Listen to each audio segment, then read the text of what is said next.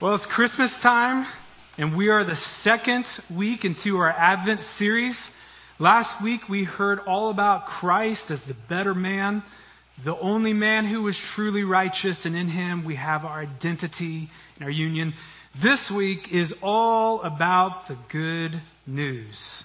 All about the good news of Christmas. And there are a lot of reasons I'm excited to preach this passage, but one of those is it seems to be a layup in some ways. Because who doesn't want to hear good news? I mean, there's never a bad time for good news. If you ever have good news, come find me anytime.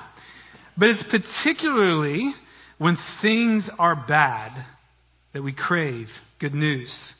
When we're weary, when we're trying to make sense of the cards that life has dealt us, oh, we crave good news that will help us make sense of this. I think that's in particular why there was one news source at the beginning of the pandemic that went viral. Uh, I don't know if you remember this, but uh, Jim uh, Krasinski, who I will always know him forever as Jim from Jim, I just called him Jim.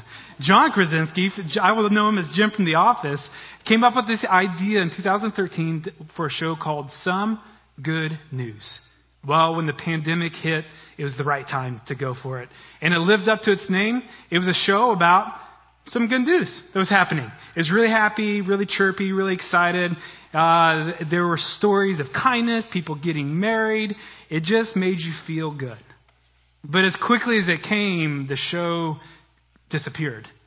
And people were outraged. They felt betrayed because they found out that the show was sold to a major news source and they thought, well, can good news actually even be good? They sold out to the man. This good news is going to be corrupt. And then John came out and he let everyone know that actually this was an idea. I was never planning on doing this very long. I've got movies to make. He was never actually the man for this good news. Then, of course, we saw it for what it was. It wasn't meant to solve all of life's problems of suffering. Uh, it was just some good news that maybe made you feel momentarily good for a little while. Well, as I was thinking about that story, and I was thinking about our sermon, one of the questions that just kept coming up to my mind was what makes good news good? What makes good news good? Clearly, we had some good news with the show, but it didn't actually go to the deeper human desire of good news that we actually want to hear.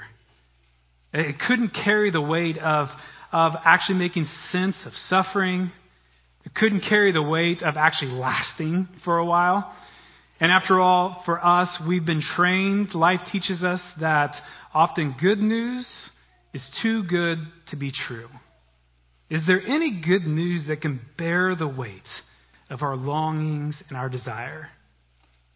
And the answer from our text this morning is a resounding, joyful, life giving yes.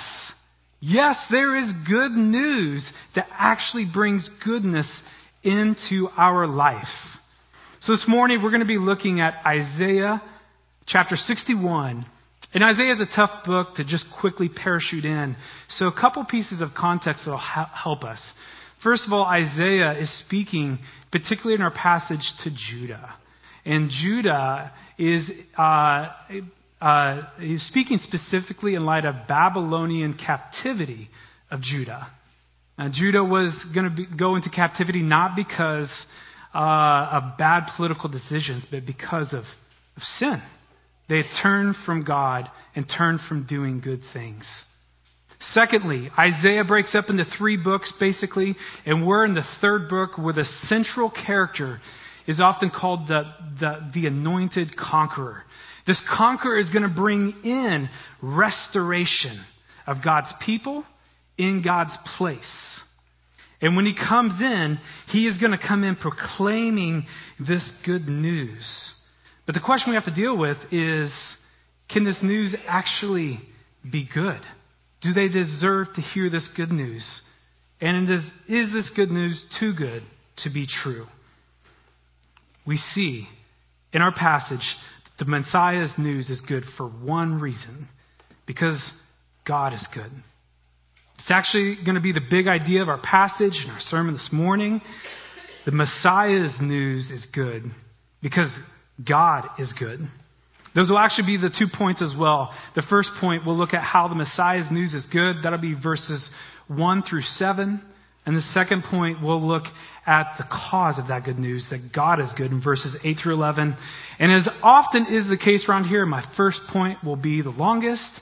And in my defense, it's got the most verses, so it'll take up more time.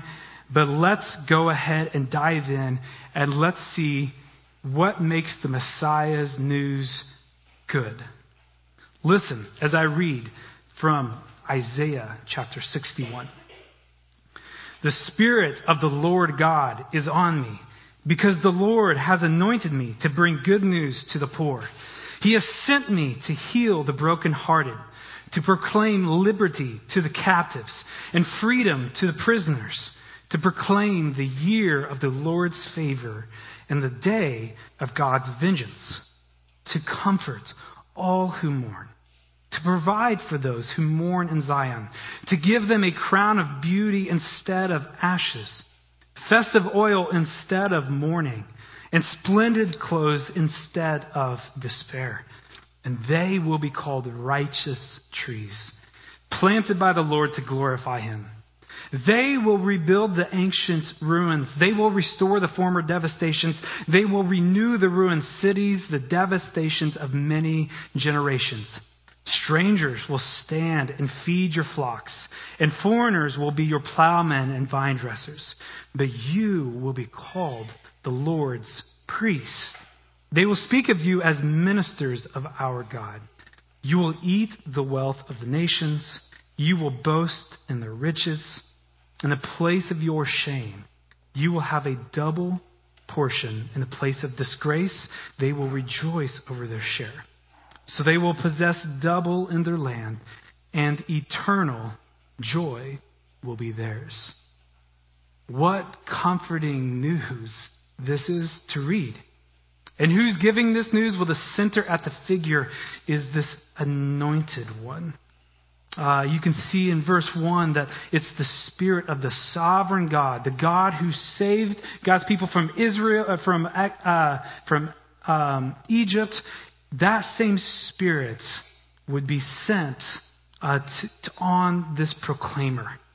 This is in part how Judah would identify who this figure would be. They would see the Spirit of God would be on, upon him.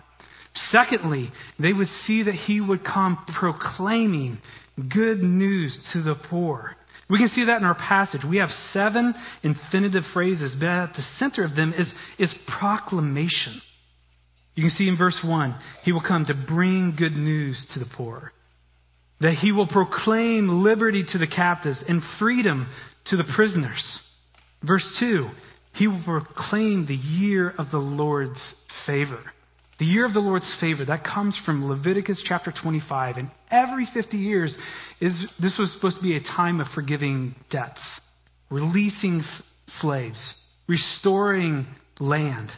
To our knowledge, Israel or Judah never kept that once. But this figure would come proclaiming the year of the Lord's favor, and this year would have no end. It would be permanent. He would also come proclaiming the day of God's vengeance. This is the day of judgment. It's quick, it's sudden, it's swift. And all sin, all evil, all injustices will be judged on that final day. How sweet this news would have been to the captives. And right away, I just want to make one observation about what makes this news good. It's because we should have expected bad news. I know uh, it's it's uh, it's real profound, right? That what makes the news good is that it's not bad. But when we think about who the captives are, remember that Judah is going into Babylonian captivity. But the reason they're going into Babylonian captivity is because of the sin.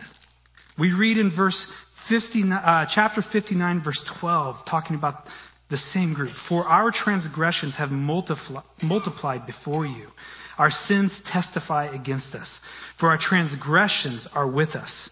We know our iniquities transgressions and deception against the Lord, turning away from following our God, speaking oppression and revolt, conceiving and uttering lying words of the heart, justice is turned back and righteousness stands afar. Because they lost God, they turned from God, they lost justice. And you know, when people are bad, we expect bad news. That's what we see in our Twitter verse. When someone does something bad, oh, the rage comes out.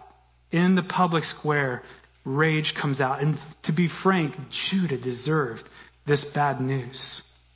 But this message changes when we realize, oh, we're the bad guys. We're the ones who have acted unjustly.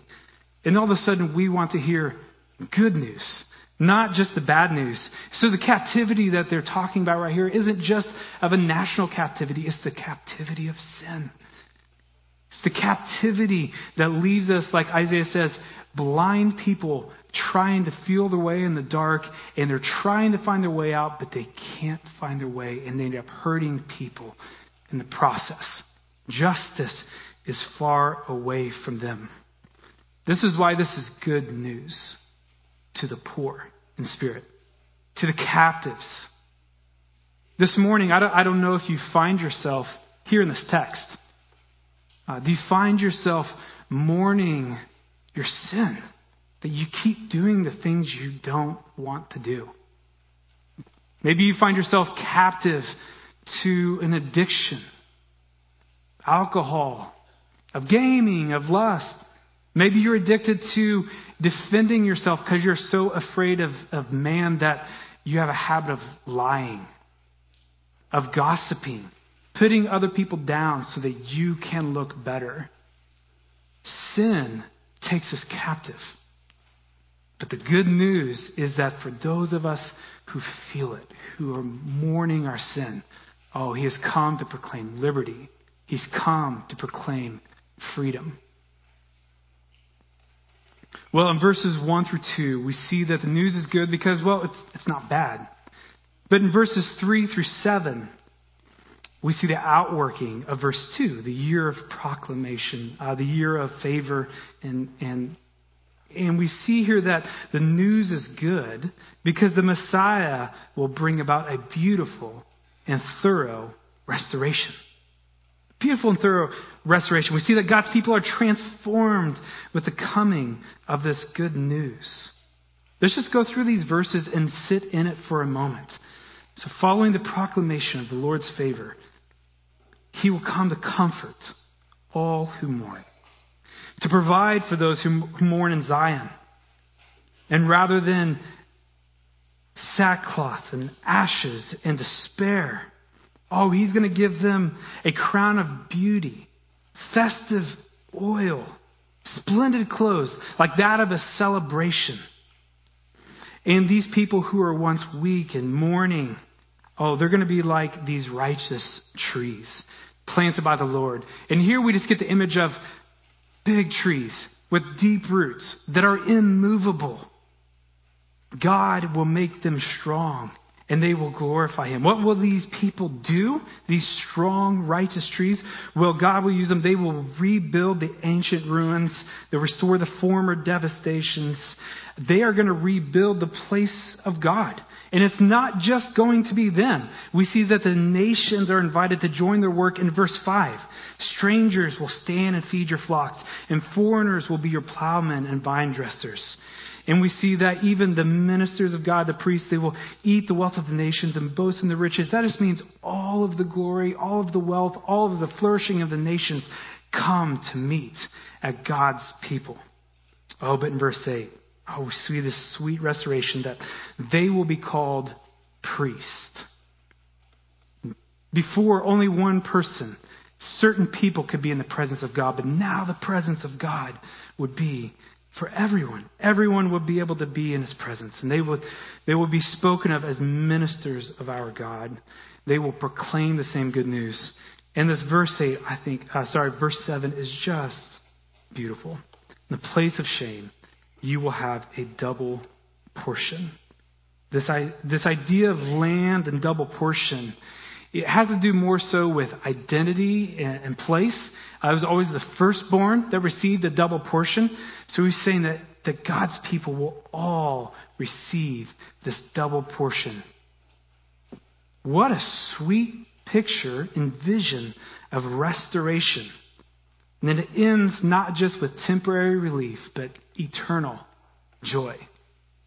I think this starts to get closer to the kind of good news that our souls crave. The kind of good news that can bring lasting and good change into our life. The only question is, who's this person going to be? Isaiah didn't tell us, and it would be about 700 years later when Jesus would appear. And his ministry begins with his baptism, where we see the Holy Spirit come down in the form of a dove, and God's Spirit comes upon Jesus. Jesus goes out proclaiming good news to the regions around him. And then we heard in Luke 4, the passage that was read by Tim Mills just a little bit earlier. Jesus walks into the synagogue of his hometown. He's handed a scroll. He unwinds it. It's not like our Bibles today where we just turn through it quickly. He unwinds it. He finds it. He reads this passage. The Spirit of the Lord is on me because He has anointed me to preach the good news to the poor. He has sent me to pro- proclaim release to the captives and recovery of sight to the blind and set free the oppressed, to proclaim the year of the Lord's favor. You can almost feel it in the room. Hands the scroll back, walks over, he sits down. He says, Today, as you listen, this scripture has been fulfilled. Jesus saw himself as the one fulfilling this. And it's interesting to note where he ends, right? He ends this by saying to proclaim the year of the Lord's favor.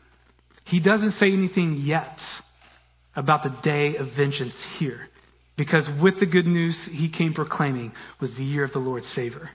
Now for Isaiah, looking at this day that was going to come, uh, he saw it from a distance. And so it seemed like this, this year of the Lord's favor and the day of the, of the Lord's vengeance would be one and the same. But as we zoom in closer and Jesus appears, we see that actually with his first coming, he came to bring grace and favor. And then he will come again to bring a day of vengeance. Sometimes it's been compared to if you see maybe a city in the distance, and as you get closer, you see there are multiple skyscrapers, but you can't see that from a distance, or maybe mountains. There's one mountain here, but as you get closer, you realize there's two mountains. As we get closer, we see that actually the fulfillment is coming in two places. And so Jesus goes proclaiming this good news. Uh, proclaiming it wherever he could go. And this day of judgment wasn't going to come for God's people, but the day of judgment was going to come on him for God's people. So he goes to the cross and he dies after living a perfect life that none of us lived. And he dies taking on our sin. He resurrects from the dead, showing his victory over Satan, sin, death. And he now ascend, he's ascended in heaven, ruling and reigning in heaven. And we see the beauty that actually God placed all of his wrath and judgment for our sin on Jesus at the day of the, of the cross so that we could experience the breaking in of this kingdom today, the year of the Lord's favor. If you're here this morning and you're not a Christian, you know, this is the good news that I, I want you to hear. Do you feel mourning from sin? Do you feel the brokenness in, in your own life from the way that maybe you've mistreated other people? If you don't, I want to encourage you to think about that today. Because one day Christ will return with judgment, and judgment will come with him. But you have the opportunity right now, if you are poor in spirit, lowly in heart, to believe in Him and turn to Him today. And all you will have to experience left is this, this year of favor, God's blessing that will come upon you. There's a lot more we could say about this, but this is the news I want you to consider this morning. If you have any questions about it, you can ask whoever is next to you. Uh, you can come find me after the service. This is the good news we want you to believe. To the Christians in, in the room, uh, how, how does this apply to our life? Well, in one way, we need to know the good news that we proclaim. As a church, we're all about this proclamation. The church, we're not perfect. We don't save you. We don't redeem you. It's this good news of the Messiah that saves people. So you'll notice in our church, that's why we teach the Word of God as often as we do. It's because we believe this is the good news that will change you. You won't find it internally just inside of me. Pastor, you will find it in the good news of Christ Jesus. We are in the business of proclaiming the gospel. And as we spread out from here, this is the good news that you take with you. This is the good news for you to share as well. But as we look at this good news, I, I, think we need to be students of this good news. And in particular, understand what it means to live between Christ's advents, between Christ's first coming and his second coming. You know, God's people have always been a people that wait. We're always waiting on God's fulfillment of his promises. And today, even we wait for all of the fulfillment of his purposes to come true. So, what does that mean for us here? I think that we that means we live simultaneously in joy and in longing. Simultaneously in joy and in longing. And if we shift our expectations too far to one side, it can really mess with our message. And so you'll hear some people talk about this idea of an over or under realized eschatology. Yep, those are the big words. Eschatology is just theology dealing with the last days. And when we talk about an over realized eschatology, we're talking about we expect all of the final products, uh, everything that comes with Jesus' second coming today which is not what Jesus actually came to promise. Or if we under realize, we actually don't uh, believe his comfort to be here in, in a way that his, his news, his gospel news actually comes and says today. So, so even pushing this deeper, how does this affect how we live today? Well, I, I think we should expect suffering. We should expect pain. Does that contradict the news we just heard? No, actually, Jesus said that we would suffer as he would suffer, and he had told us to carry uh, the cross with him uh, in our discipleship. And so today, an over realized eschatology gives us expectations that no, life is going to be easy. That, that, that once my plan comes in line with God's, that things are going to go well. An under-realized eschatology says, well, I should, probably shouldn't expect much of anything, much comfort. I just got to keep gritting my way through. Oh, but this good news tells us that in pain and suffering, we have joy. We can have joy that God is present with us, comforting us. But we can also long for the day when all pain and suffering will behind us, be behind us. I don't know, the same thing can affect our expectations of the church. The church is the place where God's priests proclaim good news. That's, the church is the place where we are in God's presence together as a community. An over realized eschatology would tell you that, oh, this church can be perfect, or this church, uh, you can expect not to have pain, not to have conflict. But that's actually not the way it works. God hadn't promised that yet. An under-realized eschatology, we would just say, oh, well, I, we shouldn't expect much of the church. We've seen the pain that causes. We've seen how the imperfections of people actually cause pain on others. Oh, this gives us good news that we can be joyful and longing. That when conflict comes, we can be joy, joyful and, and confident that the God Spirit dwells in all of us. And that we can move towards one another in humility and repentance. Yet it gives us longing to the day when finally the sin that remains in us is just gone.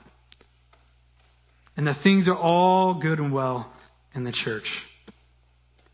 The church is the place where we hear this good news proclaimed and where we're going to have hope. So, to a sinful and broken people, this is the good news that the Messiah brings. That he is going to bring with his person and work restoration and hope. As we read this, maybe our experiences tell us that, oh, this news is just, well, it's, it's too good to be true. It's too good to be true. Well, verse, verses 1 through 7 tell us how the Messiah's news is good, but it hasn't told us why the news is good yet. Verses 8 through 11 tells us the Messiah's news is good because, well, God is good. That is the hope of this good news that the Messiah's news is good because God is good. Listen as I read verses 8 through 9. For I, the Lord, love justice. I hate robbery and injustice. I will faithfully reward my people and make a permanent covenant with them. Their descendants will be known among the nations, and their posterity among the peoples. All who see them will recognize that they are a people that the Lord has blessed. Well, these first couple words probably get our attention, or at least they should. First word is for. This is a causal statement. So all the good news that comes with verses 1 through 7, it comes for this reason. And what, what follows next is it because I'm, I'm a pretty good guy who tries hard? You know, does it come because, uh, you know, uh, I'm finding the truth with, within me and this is my truth to speak? No. It comes for I, the Lord, love justice. And we see that the pronoun changes. All of a sudden, it's the sovereign Lord who's speaking here. It's the sovereign Lord. And we point immediately to his character, his good character. And we see that God is good in, this, uh, in verse 8 because he loves justice. You can't be good unless you love justice unless you are just. The robbery that he's referring to was happening to even to within God's people. Uh, and this is what he's responding to that uh, truth is missing, and whoever turns from evil is plundered. That's from chapter 59. People were being unjust to one another. No, the hope for any true sense of justice comes from looking at God's character and the justice that He is. You know, we live in a world right now that I think is passionate about justice. I think that's rightly so. As image bearers of God, we should care that people are treated rightly. Uh, the problem is, is that in all of our rage and all of our upsetness, this, I think we miss the solution. We look internally to each other, to our own ideas, and the issue is that we're all fallen. That we're unlike God. We're not perfectly righteous and just like God. And so, in our desire for justice, this passage comes in and says, well, if you want true justice, it comes from a true and good God. A true and God who doesn't sweep things under the rug, a true and good God who actually acts in ways that makes things right. And we see that he does that on the cross. That he brings justice to bear on Christ Jesus. It's not good to be true because he's truly just. His character is good. And we see as, as this thought develops that God will faithfully reward his people. He will faithfully reward them. We see that God is good because he is faithful. God had made a promise to bless all of those who trust in him. God is faithful to his own promise, to his own word. He had made promises to Adam, made promises to Abraham, to Moses, to David, and God is a man of his word. God comes near to those who are poor in spirits. We see this in verse uh, in chapter 59. We see the heart of God here. Uh, this is verse 15. For the high and exalted one who lives forever, whose name is holy, says this I live in a high and holy place, and with the oppressed and lowly of spirit, to revive the spirit of the lowly and revive the heart of the oppressed. For I will not accuse you forever. I will not always be angry. For then the spirit would grow weak before me, and even the breath which I have made. We see God's heart to his people who he has made promises to, that he is going to remain faithful to them. I, I think this is just an important piece uh, to, to think about and to consider because I think everyone in this room, we have been made promises by someone who hasn't kept them. Could be a boyfriend, a girlfriend, could be a boss, could be a friend, could be a parent, a sibling, Part of what makes good news so hard to believe is that our promises have been broken. Well, the reason we can believe the good, the news is good this morning is because God keeps his promises. God is faithful to us. So it's not too good of news to trust in someone who actually keeps his word. And if God keeps his word, then his covenant will be permanent. And that's what we see here in the next verse, uh, or at the end of verse 8, that God will make a permanent covenant with him. God's promises change because he does not change. And in this point, I think we can hopefully see that God is strong and, and kind. He remembers our frame. He knows our fickle hearts. He knows that we are ever changing. And he brings in a sense of permanency. See, the other covenants, the other promises that had come, oh, uh, particularly to the covenant to, to Moses, oh, it was required that they continued to follow the word of God. But the people were inconsistent. They did not have that ability with them.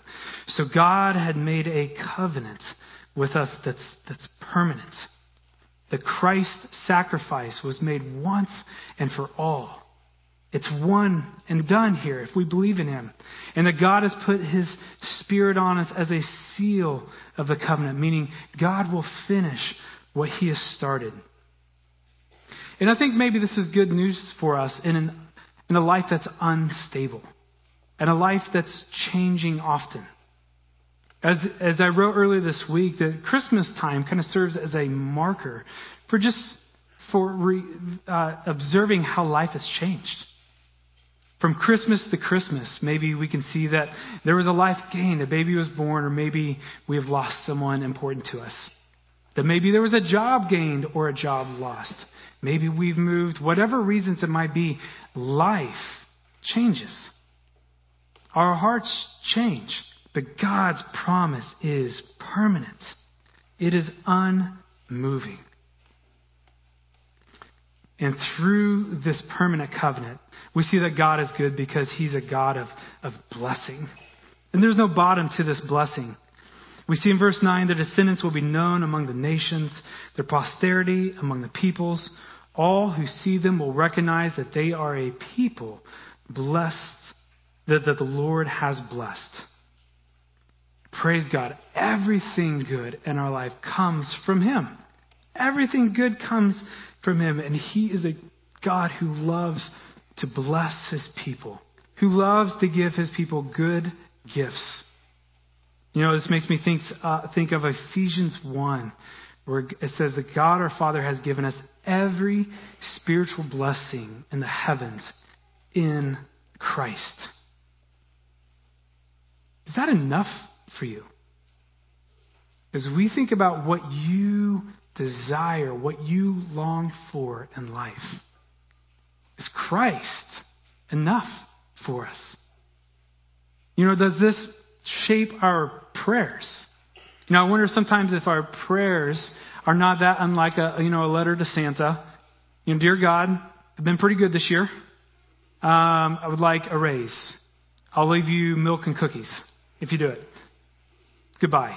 Um, you know, I, I think God has given us deeper and better blessings in Christ Jesus that we can look for more than just the circumstances of this life.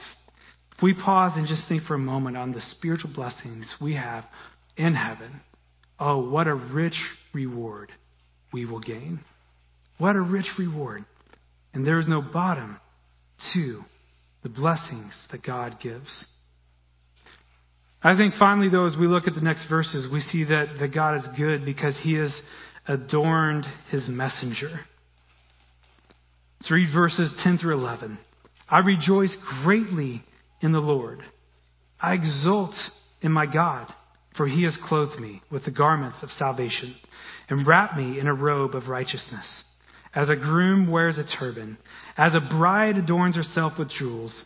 For as the earth produces its growth, and as a garden enables what is sown to spring up, so the Lord God will cause righteousness and praise to spring up before the nations. All right, so in verse 10, I realize this passage, because the pronouns change a lot, it could be maybe a little confusing to place who's talking. Uh, the I language continues, I rejoice, but it's no longer the Lord because he's re- rejoicing greatly in the Lord. So, so it's either the people who the Lord has blessed or it's the Messiah himself. And I think we are, this is the Messiah himself that is speaking in verse 1 uh, for a couple reasons. For, uh, we see that expanded in the following verses. First of all, that God adorns this Messiah figure with garments of salvation. This actually parallels uh, verses uh, 15 and 16 in chapter 59 when it says, The Lord saw that there was no justice, and he was offended. He saw that there was no man. He was amazed that there was no one interceding. So he so his arm brought salvation. His own righteousness supported him. He put on righteousness as a body armor and a helmet of salvation. He put on garments of vengeance for clothing, and he wrapped himself in zeal as a cloak. Oh, this clothing, this, this is God identifying and qualifying the Messiah as the one who can actually bring about the good and bring about the change. But as we continue to read in the next verse, he also adorns, uh, God adorns the Messiah as a groom wears a turban, and as a bride adorns herself with jewels. This is part of a marriage ceremony picture that actually begins in our verses and goes through the next chapter of uh, chapter 62. God not only clothes his man with the identity and, and qualifications to accomplish this task, but he clothes his man to give him to a bride. That the result of this isn't just righteousness and salvation. Praise the Lord. But because of that work of righteousness and salvation, we see this intimate picture of love. This intimate picture of love. And it's so interesting to see the, so encouraging to see that the Messiah rejoices in the Lord because of this. The Messiah it rejoices and exalts the Lord. It results in praise of the Son to the Father. And this praise comes from a sure foundation, from a confident place. Nothing can stop this good news, as we see in verse 11.